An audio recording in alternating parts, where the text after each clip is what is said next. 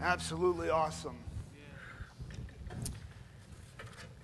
Here's the deal there are no closed doors in the kingdom of God.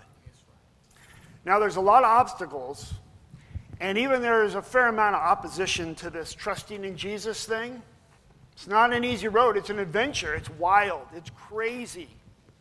But there's no closed doors in the kingdom of God. Open. The angel of the Lord opened the doors. Just, just open, for a moment, open up your hands. Just open up your hands. In fact, they tell you before you get up and speak to just take an open position. So I'm just going to do that right now. Because we spend most of our days hunched over a computer yeah. or a bicycle. And when we get old, we walk like this. Okay. Open it up. Open it up, baby. Open hands. There are no locked doors in the kingdom of God. God wants to open closed doors. Today, He's doing that right now, here, right now in this service. Uh, he's going to open more closed doors. Joseph's going to come up here in a few minutes and tell his story about opening doors. He's going to bring his team up here. It's going to be awesome. God, when He opens doors, He opens us to new possibilities. He opens us up to new dreams. Your, your sons and your daughters, they're going to prophesy, the Spirit says. And the young men are going to dream dreams. Your old men, your old men are not done. They have vision for the future.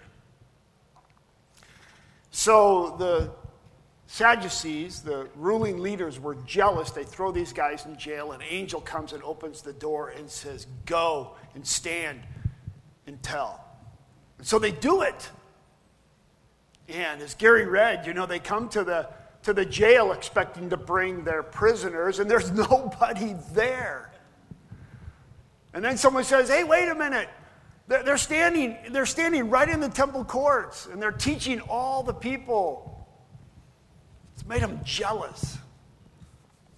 They haul them in, and they're so angry, they want to they want to kill them on the spot. And Gamaliel, he's a smart guy. He speaks some reason to them and says, hey, be careful. You might be working against what God is doing in our community. So the text says that then they flogged them. And then it just passes on. They flogged them. And then notice what it says in uh, uh, 41 and 42. The apostles left the Sanhedrin rejoicing because they had been counted worthy of suffering disgrace for the name. The name. Remember last week? Todd, Anoma. The name of Jesus. And then it says, day after day, in the temple courts and from house to house, they never stopped teaching and proclaiming the good news that Jesus is the Messiah. We are a go, stand, tell movement. If someone asks you, oh, hey, what about the River Church? You know, what are you guys up to? It's this we, we go, and we take a stand, and we tell. So, first of all, uh, go. Ours is always a movement forward. We're always going. The angel of the Lord came and opened up the doors of the jail, and he told the apostles, I want you to go. That's our mission. We're a go people. We're moving forward. The whole story of the Bible is about the go. Back in, in Exodus, uh, back in Genesis 12, God says to Abraham, Go from your country, get up and go, your people and your father's household, to the land I will show you. And all the peoples on the earth will be blessed through you. That's the, that's the mission of God, is go, and through you, every single person in this world will be blessed. That's why Nicole Watts goes. You go. He told Moses in Exodus 3 So now go, I'm sending you to Pharaoh to bring my people, the Israelites, out of Egypt. He said to Jonah, Jonah, go to the great city of Nineveh. On the way, through disobedience, he spent three days and three nights in the belly of the fish. Jesus quoted that and told the story about himself. And then Jesus, he culminated his relationship with the disciples in Matthew 28. All authority in heaven and earth has been given to me. Therefore, what?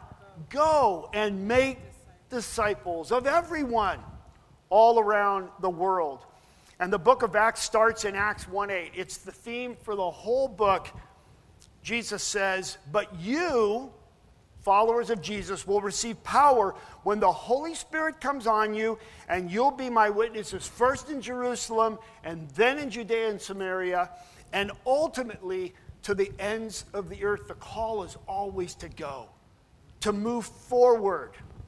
So the angel opened the doors and said, Go. Where to go? Where to move forward? Even when God calls us to be still, even when call, God calls us to wait, to rest, to refuel, to recalibrate, even when we're stopped in our tracks with obstacles and difficulties and tragedies, it's still a go. Even when we're in the prison, in the jail, and the door doesn't open as soon as we want it to open, it's still a go. We're still moving forward. Or if the door never opens. The strength of the river really is in our tributaries. Now, we gather together and we love it. We worship, we pray together, we pray for each other. We're, we're, we're, gathered together as the people of God, but we don't stay here. We're always scattered. And it's just amazing when you think about what you're involved in and the way you're bringing hope to the world and hope to places where God calls you to move. What, is happening by the Holy Spirit? It's not contained in this room, it is blasted out of this room into the community. It's always what has made the river strong. We're a go people. Where, where is God calling you to go? What, what, what's He itching inside of you? What, what, what is He prompting inside of you? It's just this, this, this nudge, or Todd called it the push of the Holy Spirit. Where is your go?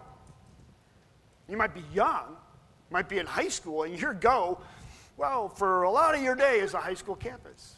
Or maybe you teach there might be your place of work. But when we think about what is happening through River Hopes, please visit the table and, and, and you see what in just the month of October has been happening through the lives of individuals who are following the prompting of the river. It's, it's all over the place. And one of our joys has been partnering with the Martin Home that Joseph Hamilton helps to, to, to lead and to push. And we have so many of their brothers and sisters here. This is amazing what is happening. But we're not only a go people, but we're a stand people. The angel opened the door of the jail and said, Now I want you to go. And I want you to stand. Where were they called to stand? It says in the temple courts. I want you to go stand in the temple courts. Now you have to understand something about the temple. It was the seat for centuries of the spiritual and political power in Israel and it was ruled by the chief priests, his associates, mostly Sadducees.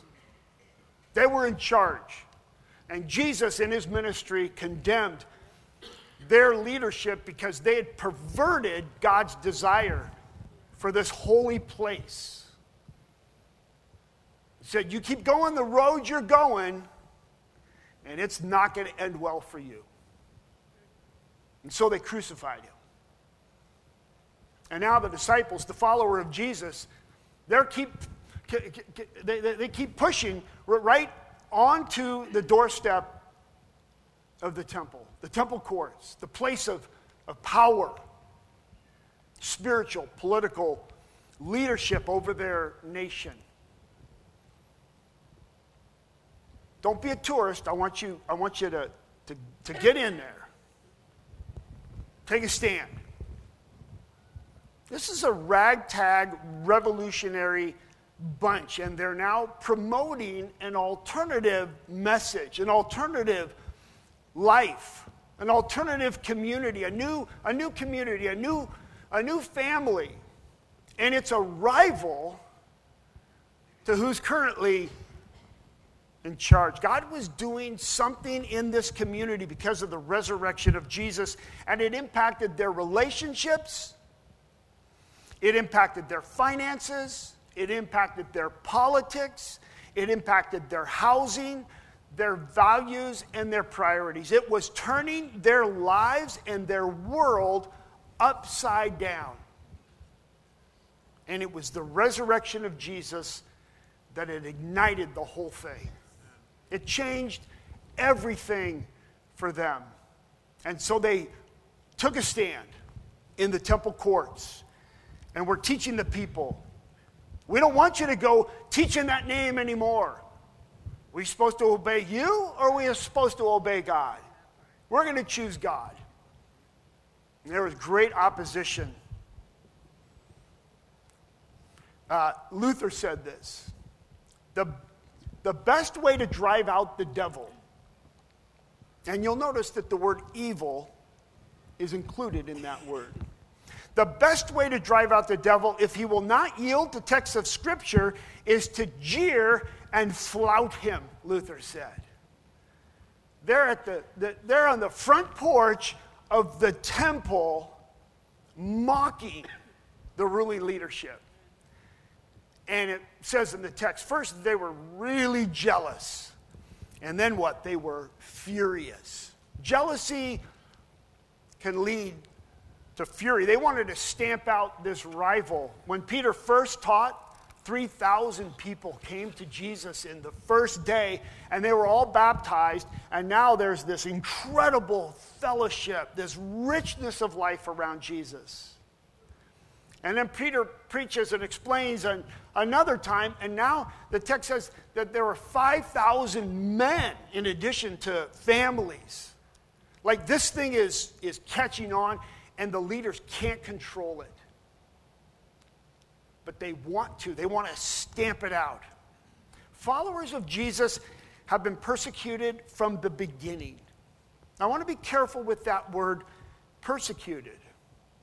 But true persecution sprang up around this early community. 200 AD, Church Father Tertullian said this, addressing the Roman rulers Kill us, torture us, condemn us, grind us to dust. The more you mow us down, the more we grow. The seed is the blood of Christians. Persecution will refine the church, but it'll never destroy it. There's an amazing ministry called Open Doors. They minister to the persecuted church around the world. And through their research and their partnership with academics, including our State Department, they develop what's called the World Watch List. They have the 50 most difficult countries in which to be a follower of Jesus, where there's real persecution. And they have come up with two words they use to sort of describe that persecution. The first one is squeeze, and the second is smash. And they say that oftentimes it starts with the government or then members of the community, even mobs, and then one's own family members, where there's this kind of squeeze on people that choose to follow Jesus, squeezing them down, maybe economically, maybe you know, difficult to get a job or to go to school or to get permits, but they they squeeze it down. And when that doesn't work, their jealousy moves to rage. And that's the smash. That's violence. And there are believers today, more believers are losing their lives today than at any other time in the history of this movement. We often don't feel it because we barely get a squeeze in our country. They've taught us that death, even death, is not a closed door. So, C.S. Lewis wrote the Screwtape Letters, and they're letters from a senior devil to a junior devil on how to trick Christians, how to win against the enemy. The enemy is Jesus. And here's just a sentence from his preface in setting up the book. I want you to think about our, our culture today, what we're dealing with today because we don't really experience much of a squeeze or a smash. There are two equal and opposite errors into which our race can fall about the devil, C.S. Lewis said. One is to disbelieve in their existence, the other is to believe and to feel an excessive and unhealthy interest in them. They, the devils, themselves are equally pleased by both errors and hail a materialist or a magician with the same delight. That idea of the materialist may describe the culture that you and I kind of breathe in. And maybe their strategy is not to smash. I don't think the devil worries about whether we believe in him or not. In fact, he'd be pleased if we don't even think about him. And I'll tell you, our culture does not know what to do with evil. And we have seen evil. We instead maybe are distracted by stuff. It just has overwhelmed us. By technology, it just inundates us with stuff or comfort. And then we get bent out of shape when we feel the squeeze or we get shocked by the smash, by the evil.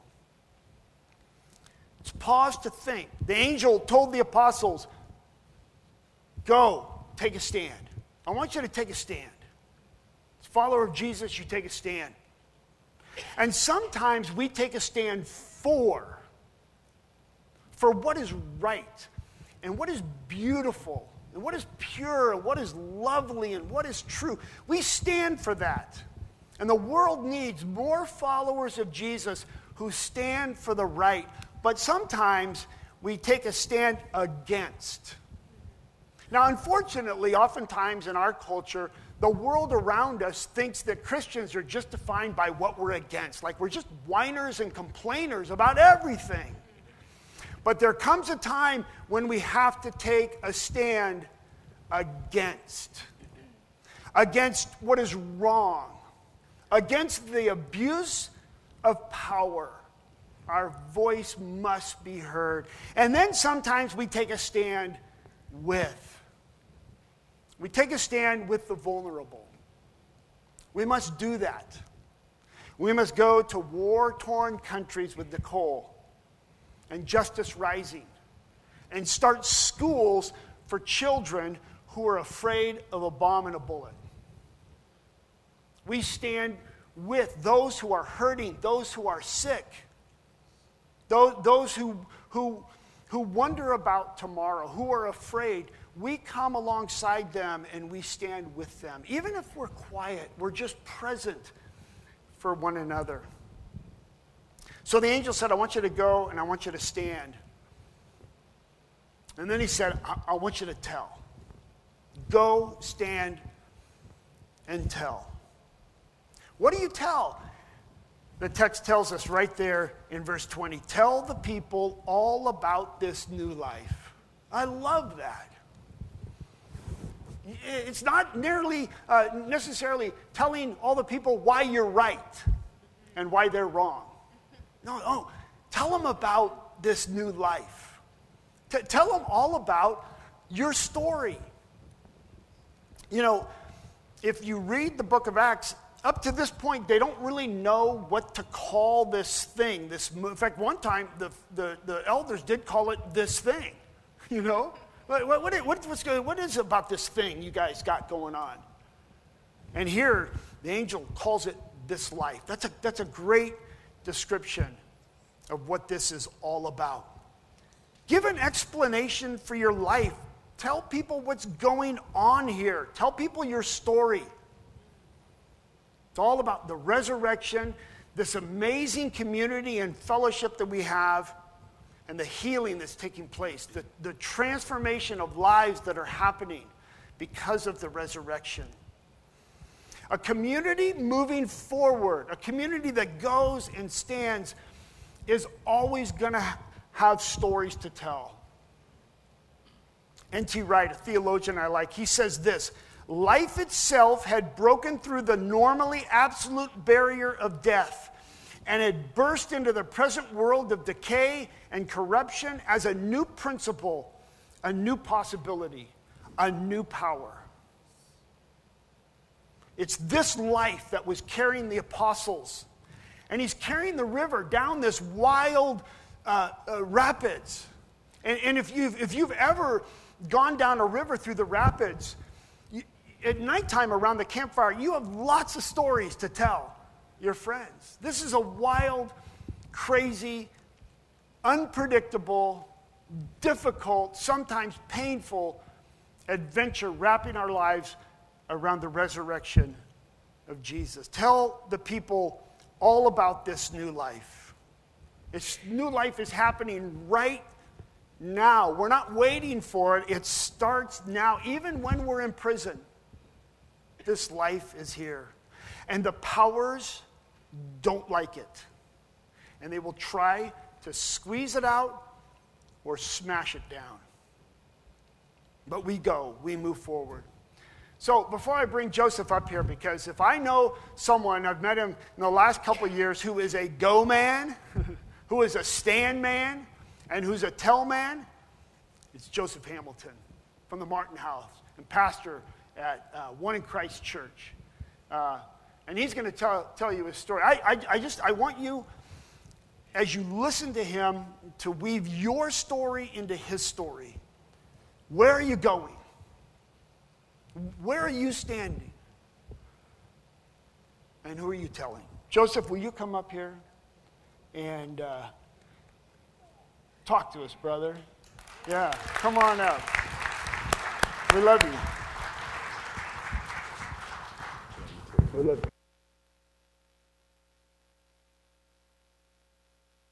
Be ready. You be ready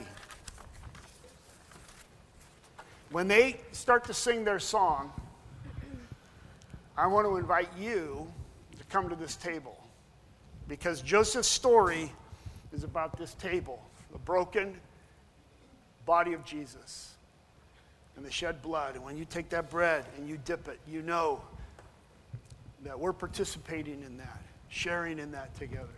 Okay, brother. Thank you. Thank you. Eric. Eric.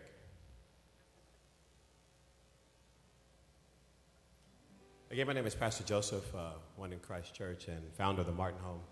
Uh, it's good to be here today. And, and first, I didn't do it last service, but I just need to thank these guys because we were singing last night and we were out late until about 10 or something like that. And, and, and they just go with me anywhere. So can you just please give them a hand?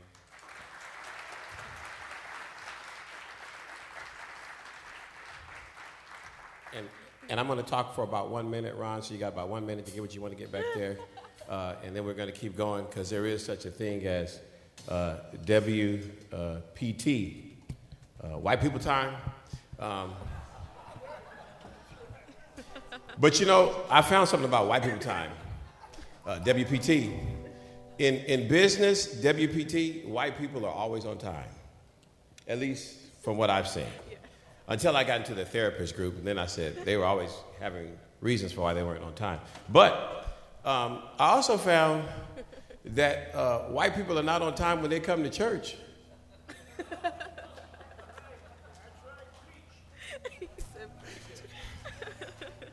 The ones who are on time are saying preach. The ones who are quiet are like, ouch. But uh, yeah, so there's such thing as CP time, uh, color people time. So. Um, and we're just late everywhere. We're late everywhere.